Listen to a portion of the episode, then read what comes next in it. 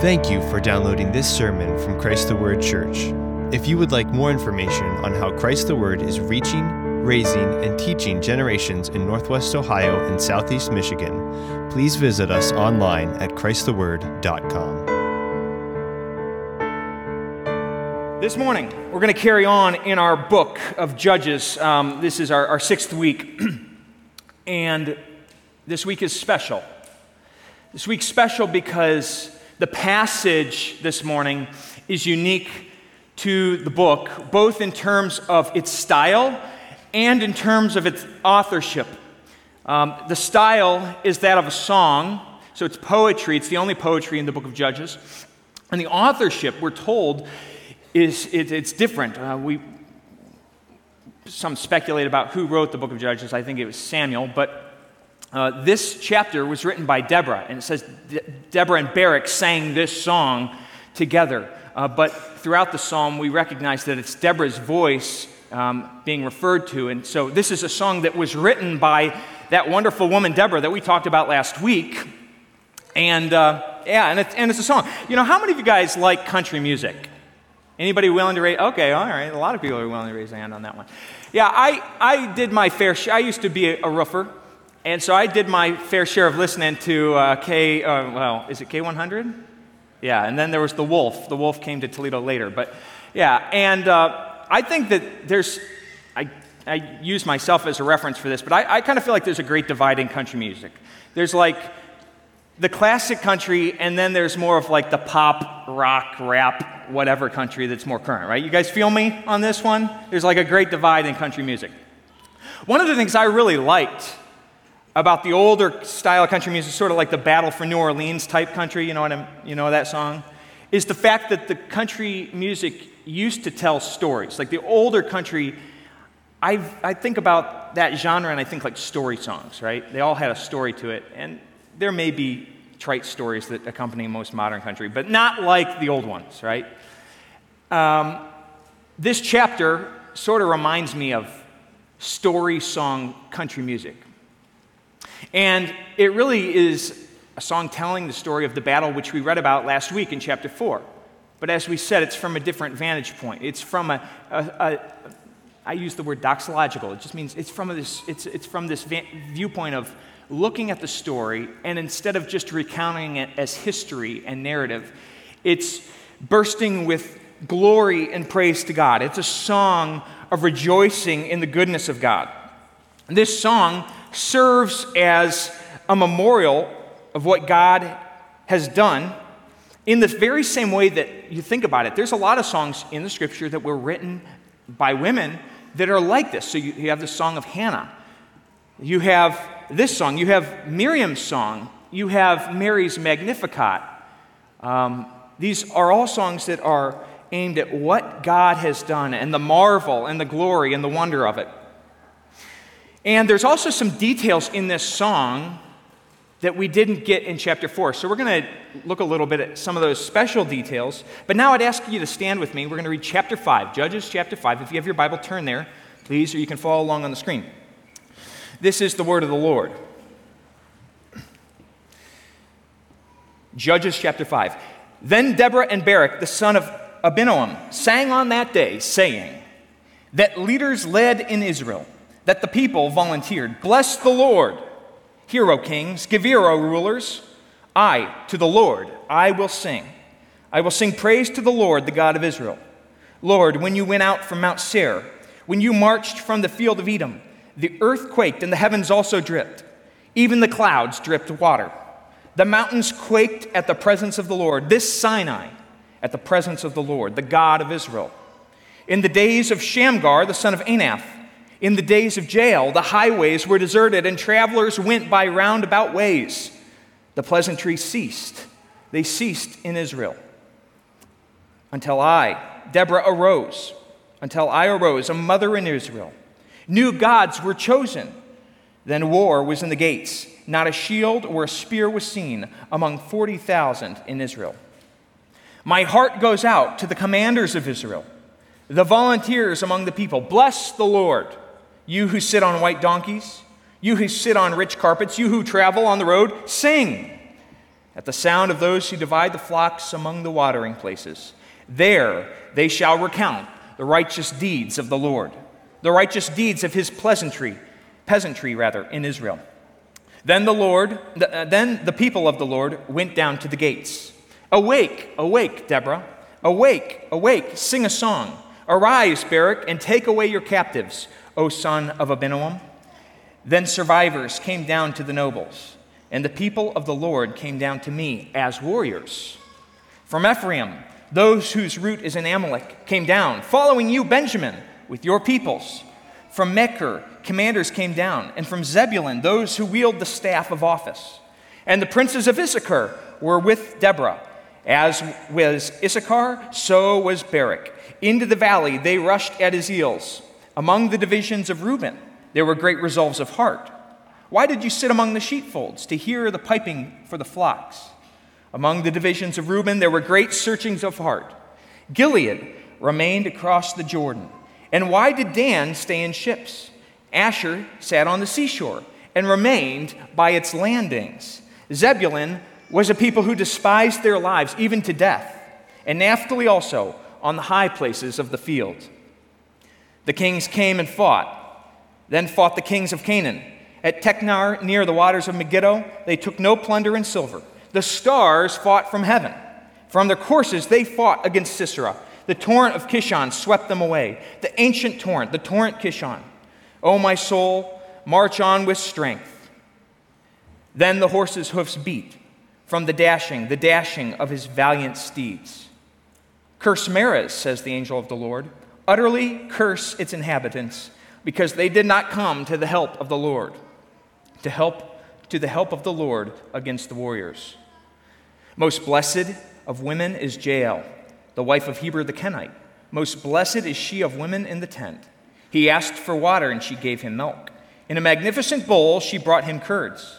She reached out her hand for the tent peg, and her right hand for the workman's hammer. Then she struck Sisera, and she smashed his head, and she shattered and pierced his temple. Between her feet he bowed, he fell, he lay. Between her feet he bowed, he fell. Where he bowed, there he fell dead. Out of the window she looked and lamented, the mother of Sisera through the lattice. Why did his chariot delay in coming? Why do the hoofbeats of his chariot tarry? Her wise princesses would answer her. Indeed, she repeated her words to herself. Are they not finding? Are they not dividing the spoil? A maiden, two maidens for every warrior? To Sisera a spoil of dyed work, a spoil of dyed work embroidered, dyed work of double embroidery on the neck of the spoiler. Thus let all your enemies perish, O Lord. Let those who love him be like the rising of the sun in its might. And the land was undisturbed for forty years. This is the word of the Lord. Thanks be to God. Thanks be to God. Please be seated. Let's pray together.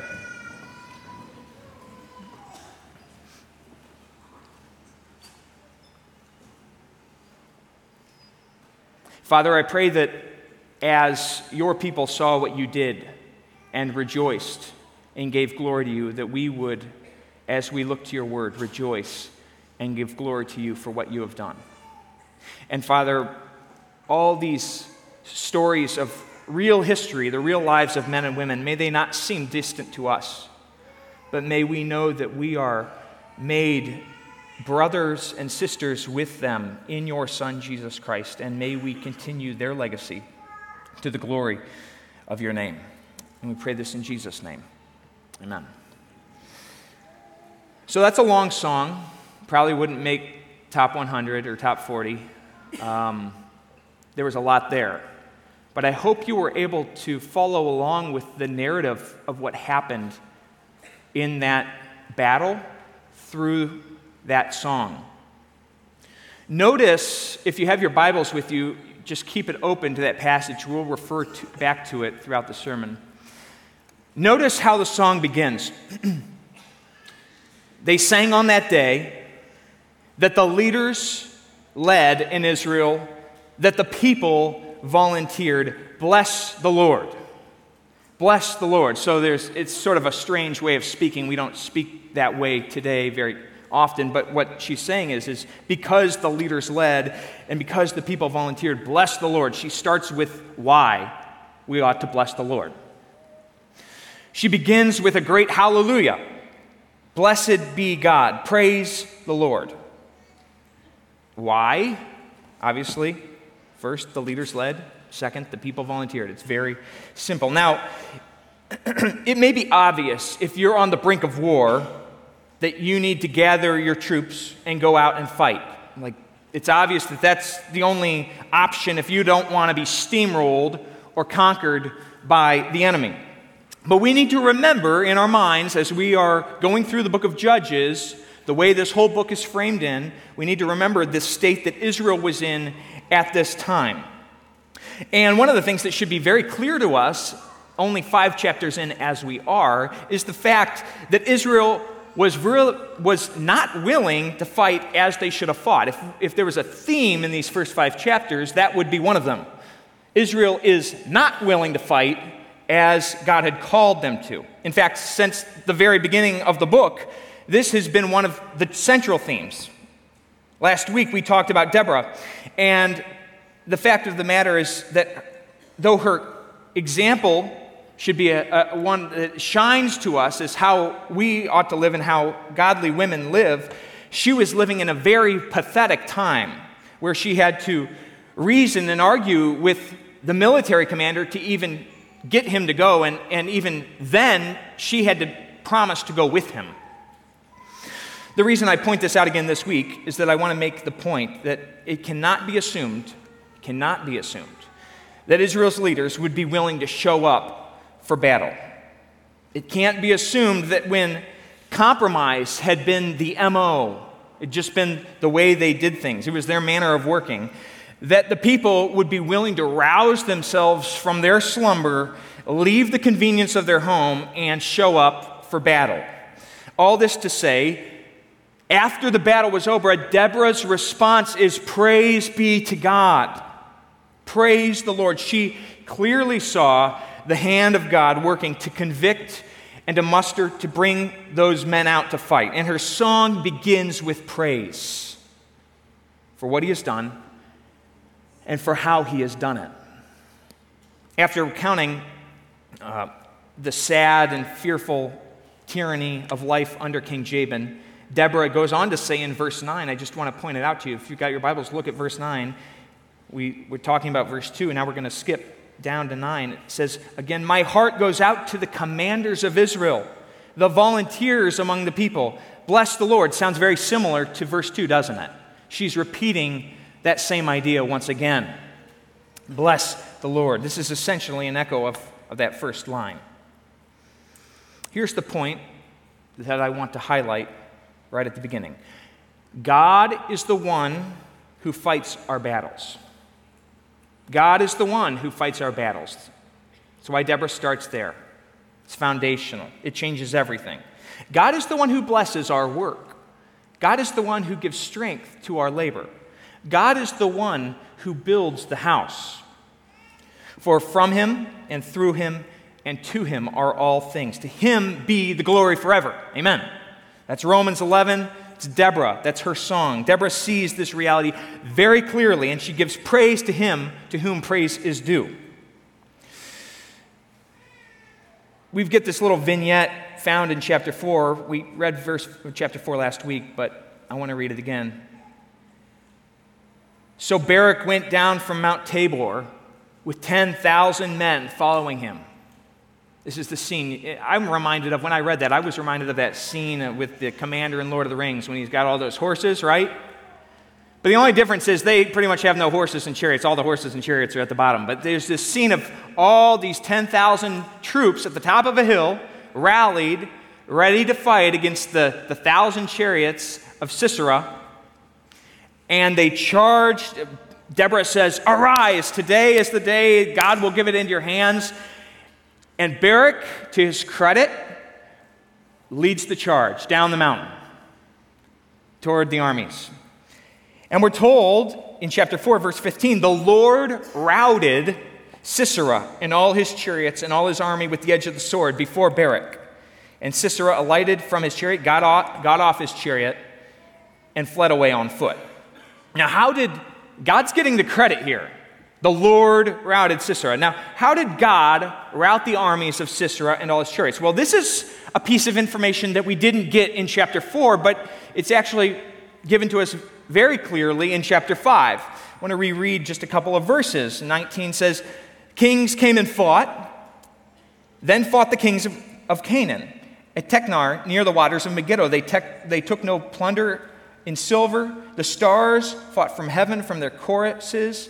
They fought against Sisera. The torrent of Kishon swept them away." The ancient torrent, the torrent Kishon. Now, I'm tempted when I'm reading things like this to not put a whole lot of real thought into it, but it's pretty clear what happened in that battle if you just stop to think about it for a second. We know what the Maumee is, but we don't know what the Kishon River is. Most of us have never seen that. But it's essentially saying The, the great banks of the muddy Maumee swept them away. So now you get a picture of what's happened to this army, don't you? Right? It's made clear. God whipped up a storm. As Barak came charging down the mountain with his armies, rain started to pour down from the sky, and it was a torrential downpour that caused a flood, and the banks of the Kishon River spilled out over, uh, over the land. And all of Sisera's chariots, which were right on the banks of the river, got swept away. The military advancements of King Sisera became dead weight.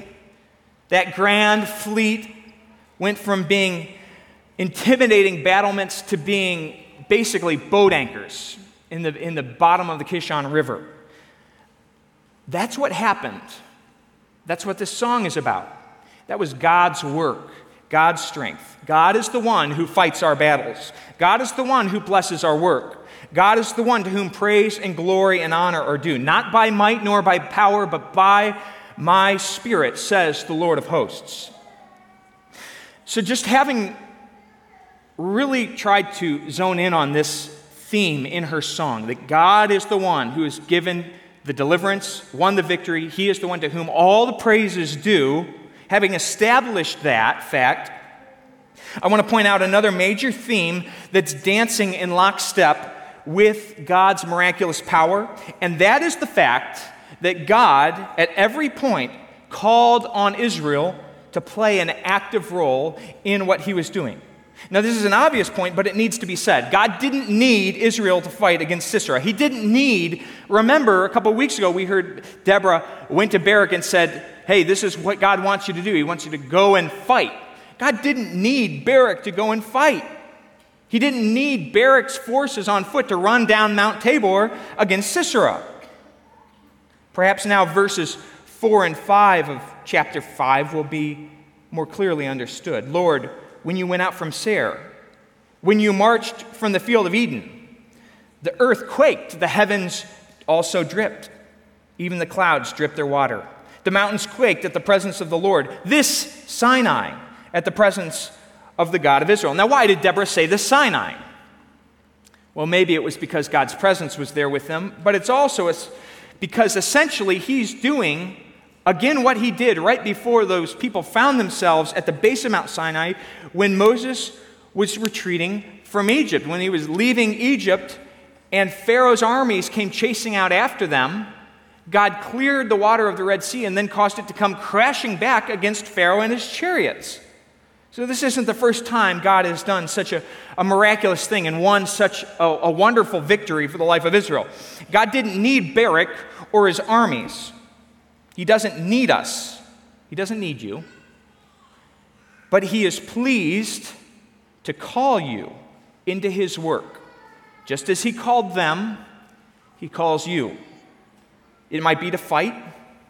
Fighting is certainly a major theme in the book of Judges. It's certainly a major theme in the Christian life.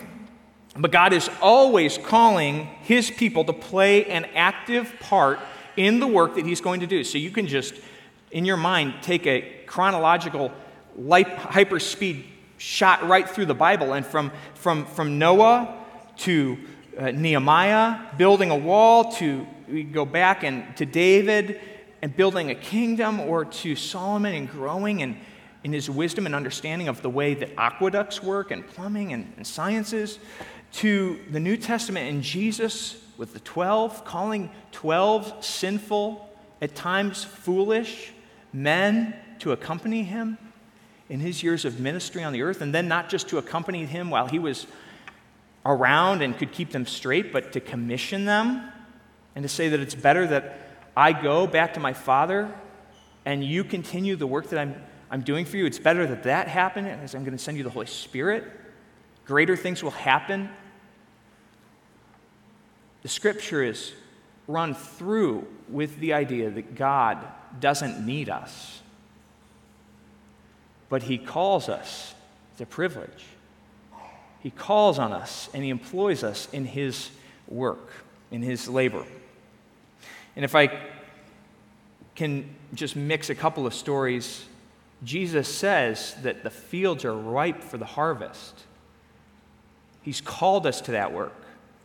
And again, going back to the fight, we're, we're going to read about a, a judge named Samson at the end of Judges, and he ends up burning down people's fields by tying foxes' tails together and putting a torch with them and then letting them off. He burns down all these Philistine fields. If Jesus says the fields are ripe for the harvest, Satan is trying to, to be a Samson and burn down the fields. We're called into the labor. We're called into the fight by Christ. So in verse two, when it says, "Oh, that the leaders led, that the people volunteered, blessed be the God of Israel," it really na- nails this dual reality that, that I'm speaking about. That God is the one who's fighting our battles. He is the one who's building, creating, opening hearts. And yet the leaders had to decide to lead. The people had to turn out and volunteer. This is a song of praise. It's a song of worship. It's a song of rejoicing in God's deliverance. It's a pep rally for the people of Israel.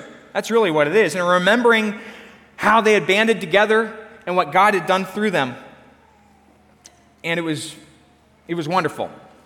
And yet, just read this song, not everything in this song is praise. It is a song of praise. It is a song of worship. It is a song of glorying in what God has done. But it's not all praise, and it's not all, not all good. It's not all rejoicing. Not all heard this song and willingly just started humming along, did they?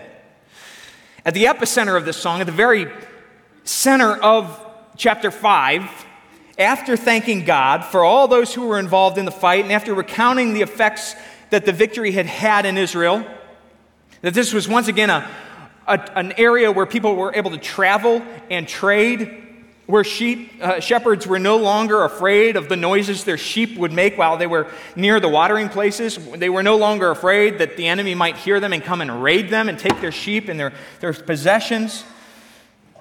Toward the center of the psalm, after all that, Deborah gets into the nitty-gritty of who helped and who didn't. And she says that Ephraim came down. Benjamin came down. Zebulun, Issachar, they all join hands. They all join forces. But then the tone changes, and she goes on, and she says, and this is where we're going to sort of zero in on for the rest of our time together this morning. She says, "Among the divisions of Reuben, there were great resolves of heart. Why did you sit among the sheepfolds to hear the piping for the flocks among the divisions of Reuben? There were great searchings of heart. Gilead," which is Gath, "remained across the Jordan. And why did Dan stay in ships? Asher sat on the seashore and remained by its landings." You know, I don't know about you, but if I were any of these tribes, I would have preferred to be just left out of the song altogether. You know? Why do you have to go and give me a dishonorable mention? Or they probably try and put a, you know, parental advisory sticker on that one so their kids don't listen to it, right? They don't want their kids knowing that shameful legacy. Deborah's song of thanksgiving and praise to God is wonderful, but no thanks to you guys. We're marking it down. We're writing it down who is here and who was not.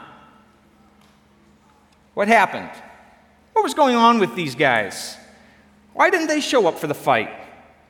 Why didn't they do the whole like band of brothers thing and, and come to the aid of, of the other tribes? Well, from what we're told by Deborah, and by what we know about these tribes in general that's not spelled out here, but what we know from geography and other things, it's easy to find some consensus as to why the things took place that took place, which was their cowardice and their lack of willing to come. These tribes were conveniently conflicted. They were conveniently conflicted. We're going to talk about that this morning. They received the call to arms. They heard the news about going to battle. They felt at some level the desire to help. They really wanted to. Seriously, they did put a lot of thought into it. It wasn't a decision that they came to lightly. They were conflicted. They did some deep searchings of heart. Ugh. Ugh. What should we do? What should we do? They definitely took it seriously. They were conflicted, though. You see, they had some responsibilities that they didn't feel so good about dropping. Who would tend to the sheep? After all, it didn't seem to be the responsible thing to do to leave the women and the children and the sheep all behind and to go off fighting. Wouldn't that open themselves up to potential threats? How would women maintain the ships? What if a storm came and it hurled them out into the water? Wouldn't leaving put their own families at risk? Aren't our own families our first, first responsibility? What if the local enemy caught wind that they had left and they had all vacated the premises, and by going to help their brothers, it led to the slaughter of their own families and the raiding and the, the robbing of everything they had? After all, some of these people lived on the sea. And if you know anything, I, growing up, I always thought the Philistines were land people because, you know, Goliath was on land when he fought David, but that's not true. They were actually essentially pirates. They were a sea people. They'd travel up and down the coast and, and do many grabs, and they, they weren't really trying to take over huge areas of land. They kind of sacked things in an interesting way. They did just more convenience grabs, like, like the carry out on the corner. They'd go and grab something that was convenient for them. And the, they were a sea people, though. And if you noticed, not, not, not just one, but a couple of these tribes are at their ships, at the landings, right? The Philistines are around. We know that. We, we don't want to leave. We don't want to vacate. That would be, that would not be responsible. What if we went and we lost the war? Plus, weren't there tribes that were closer to where this conflict was actually taking place? After all, Asher was quite a bit north, and Dan was south, and, and Gad and Reuben were on the other side of the Jordan River. Certainly, there was a better candidate for the job. But we really do wish that we were in a better position to help. We really do. They were conveniently conflicted. They felt some pull toward helping, but conveniently for them, things weren't that simple. There were other options to consider, other responsibilities to weigh. They had, they had options. So they ponder, and they search, and they think, and they weigh, and they make resolves of heart. That's what Deborah says. But you know what? Ultimately, they do nothing. There's an analog to the story in the New Testament, and it's when Jesus is speaking about a great dinner. And he invited many to that dinner. And he sent out invitations saying, "Come, for the dinner is ready now." But those he invited began to make excuses. One said, "I've just bought a piece of land, and I need to go out and look at it. Please consider me excused." Another said, "I have five yoke of oxen, and I'm going to try them out. Please consider me excused." Another said, "I have a wife, and for that reason I can't come." That's even a better reason, right? Spending time with his wife. Isn't that part of what every good husband should do? The slave came back and reported this to the master. The head of the household became angry. And he said to his slave, "Go at once into the streets and the lanes of the city and bring here the poor and the crippled and the blind and the lame." And that's who came.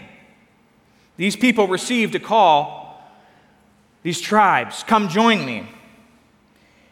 And they knew that deep down in their chest they should do it, but they didn't want to. And lo and behold, thankfully, that's, that's what their hearts said secretly, thankfully, they had something else that they needed to consider, and at the end, when it was all said and done, they didn't come.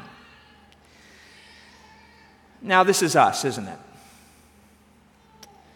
We are masters of evading the things that we don't want to do and concocting serious-sounding reasons for why we don't do it, justifying what we what we do or don't do to others as well as to ourselves. We're conveniently conflicted. We are masters of justifying away what we don't want to do. Now, don't miss this. Deborah has mockery in her voice. There's, there's a lot of tongue-in-cheek here. The Reubenites had sent up a best wishes card to her, and they said that they really wished that they were able to be in a better position to help. But unfortunately, they were given other God-given responsibilities to tend to. They really hoped that she sensed how much they were going to be with her in spirit. And she mocks them for this in the song. Oh, great searchings of heart. You were standing around, oh, should we, should we not? Oh, should we, should we? Oh, oh, oh, oh, oh, oh. I think it will, I think it will. I won't. That's what she's doing with this song.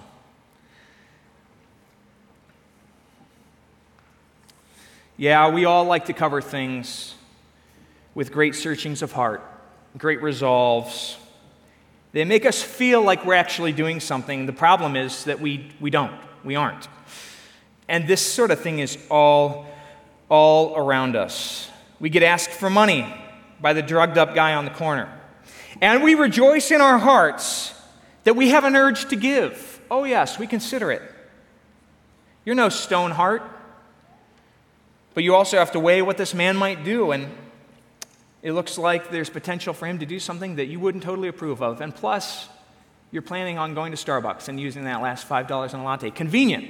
But I did, I did feel convicted to give. I just rationalized it away. We do this in our homes with our children. Recently, I, I've been convicted uh, before this passage of, of dealing in this way in my home with my kids, and I think that all, we all do this. So if you're a parent, listen up. I take issue with something that my children are doing. And I don't ignore it. I talk with my wife about it. Maybe we go on a date, and we talk about our children. We talk about things we need to deal with. And then I use that conversation and the fact that I'm aware of it and talking about it as a salve for my conscience when my kids keep acting the same way and I don't do anything. I care. I'm concerned. I'm taking it seriously. But then I don't deal with the problem at hand. I had a great resolve of heart, though. We do this by confessing our sins each week, but finding no victory. You like the fact that you feel guilty, don't you? It reminds you that you still have a conscience. And yet, you don't put a stake in it. You don't actually do what you need to do to stop that sinful pattern. But you sure do feel good about yourself for sharing it with some friends. We do this in our homes. We do it with our marriages. We see things, but we, we don't know where to start. We don't know how to do what lies before us, just like King Barak. Think about that. He's running down a hill on foot with a thousand chariots at the bottom. Do you think he had a plan for how they were going to win the battle? Ridiculous. Of course he didn't know how he was going to win the battle, but he knew he had to do something. And it started with putting one foot out after the other in a quick manner. We don't want to cause upheaval in our homes, so we rationalize. We say, hey, that's not my business. I've got other responsibilities to tend to. I need to be a good steward of what God has given me financially.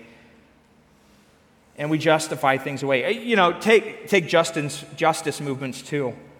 Justice movements are built on, on the feeling that you are doing something when you're doing nothing. You're doing nothing, but you like to feel like you're doing something. You send a wish and a prayer. This is the culture we live in. Put a little filter over your profile pic and look at you. Mister Moral, Mister Giving Yourself. But we live in a culture of cowardice. No one really takes action. We'll put up a new photo, though. There's no men riding up saying, here I am, send me. There's a lot of posturing and feeling good about the fact that we feel concerned. That is what the tribes were doing.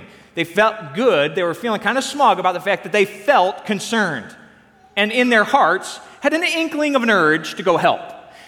They liked it, and so do we. We like that feeling, and we nurture that, even when we are neglecting to do the things that we know God has put before our feet to run toward. or to, let, to do the things God's called us to do. This is the attitude that Deborah is singing about. So we need to mark that down in our minds. Here's a newsflash. Concern is not enough.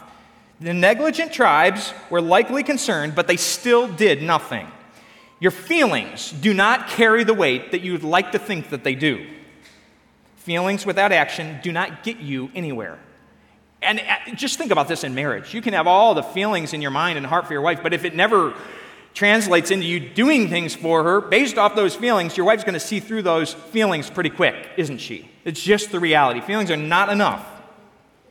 The tribes were called to do something, and yet conveniently they had something better to do, or something else came up, that conflict that allowed them to justify their failure. At best here, at best, the tribes that weren't willing to enter into the conflict were reprimanded by Deborah and by God, because we need to remember this song is inspired.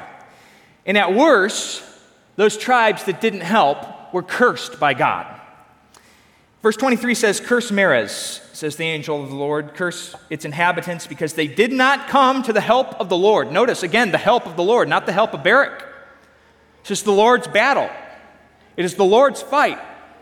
They didn't come to the help of the Lord, to the help of the Lord against the warriors. Now, no one's certain who Merez is referring to. But we do know with certainty what?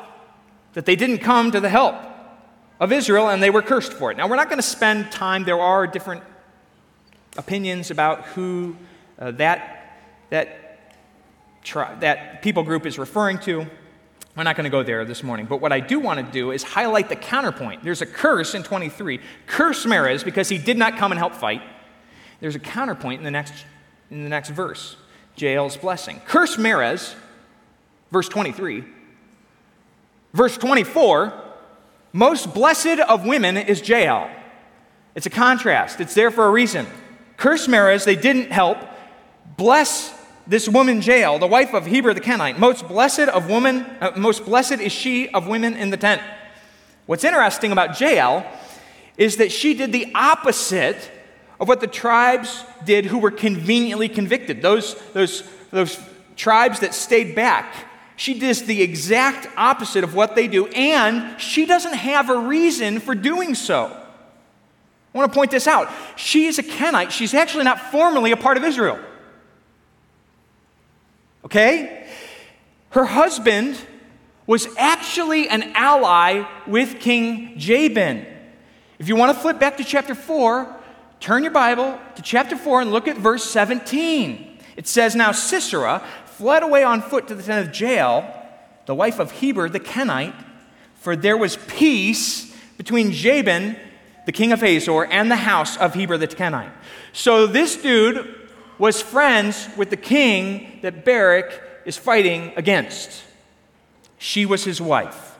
There was no apparent reason to kill Sisera, other than probably the fact that Sisera and Jabin were so wicked. We're not going to go into this, but the reality is at the end of this story, when Sisera's mother is waiting, pining away at the window, her servants appease her anxiousness by saying, you know what, he's probably grabbing one and two women and having his way with them.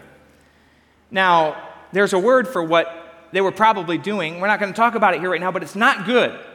The fact that Jael is willing to do this probably speaks to the fact that Sisera and Jabin were immensely wicked and perverse men, because she doesn't have an alibi to do this. Why would she do this? You think about it. What would her husband think, right? You think about that for a minute. You just kill the commander of the army of the king of the land, and your husband is friends with him. They golf on the weekends. It's all sand traps out there. It's bad golf. What is your husband going to think? There's no reason for her to do this. This is a woman. What if she fails? Sisera is a mighty warrior. Now, setting up the tent was part of culturally the women's work, but can you imagine? Have any of you set up your tent and missed, missed on, your, on one of those hammers? What if she just... There's a potential for failure here. What if she failed and she woke up this soldier? She didn't. Man, what bicep, one stroke, threw his head into the ground. She had had practice at hammering those stakes. But what if she failed? While Reuben is pondering and searching their hearts, she's reacting quickly. She's outside the tent. She sees Sisera running towards her. And without a second thought about it, she makes bold, quick decisions, and she's willing to get her hands dirty, isn't she? Think about what she did. She lied and she murdered. Oh, come in. Do you have some water? Oh, I have milk. Yeah. Can you hide me? Oh, yes, right here under this rock. She's deceiving him. And then she nailed a tent peg through his temple with a single blow. Now, talk about getting your hands dirty. Many people get all jammed up trying to explain about how, why she did what she did wasn't wrong, how it wasn't sinful, how is lying and murder not, not sinful. And yet, listen, chapter five, verse twenty-four says that she's most blessed of all women. She's most blessed of all women. But we don't like to get our hands dirty, do we? It's much easier to do nothing. It's more convenient not to engage. It's more convenient not to speak, not to come crashing into the room like a ten-ton gorilla and trying to initiate any change. We'd rather stay clean. We would rather keep things diplomatic. We would rather keep peace. And Jael, who's this woman from outside of, formerly outside of Israel, this Kenite, is shaming us toward righteousness this morning. When you get in the fight, are you going to sin? Isn't that why often we, we don't? We're, we, we, we have a convenient conflict of mind. We say, well, I really should deal with this, but I'm so afraid I'll get angry. I'm so afraid that I might make the wrong decision, or I might, I'm so afraid that my, well, fill in the blank. There's so many excuses. Will you sin? If you're willing to get into the fight, maybe, probably. But if you stay back with the sheep, if you stay back with the ships, are you going to sin? Absolutely. Absolutely. Get to the work that God has put in front of you. Start fighting the battles that you've been conveniently conflicted about because you've, because I want to remind us of what we started with. Every situation that you entangle yourself in, every battle you choose to fight, every conversation that you opt into rather than opt out of or run from. When we live by faith, we have the promise that the Lord is there, fighting on our behalf. And in fact, he's fighting his own battle and he's using us. The Lord is protecting you and providing for you. That is the promise of this song and of this story. We read this account of God delivering Sisera into Israel's hands by miraculously whipping up a rainstorm so intense that it flash flooded Jabin's chariots and carried them all down the river.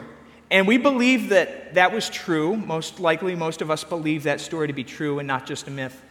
But so many of us need to believe that God is faithful to us like he would be to them. And there's the rub. And there's the challenge this morning. Do not be paralyzed by not knowing exactly how to go about doing something.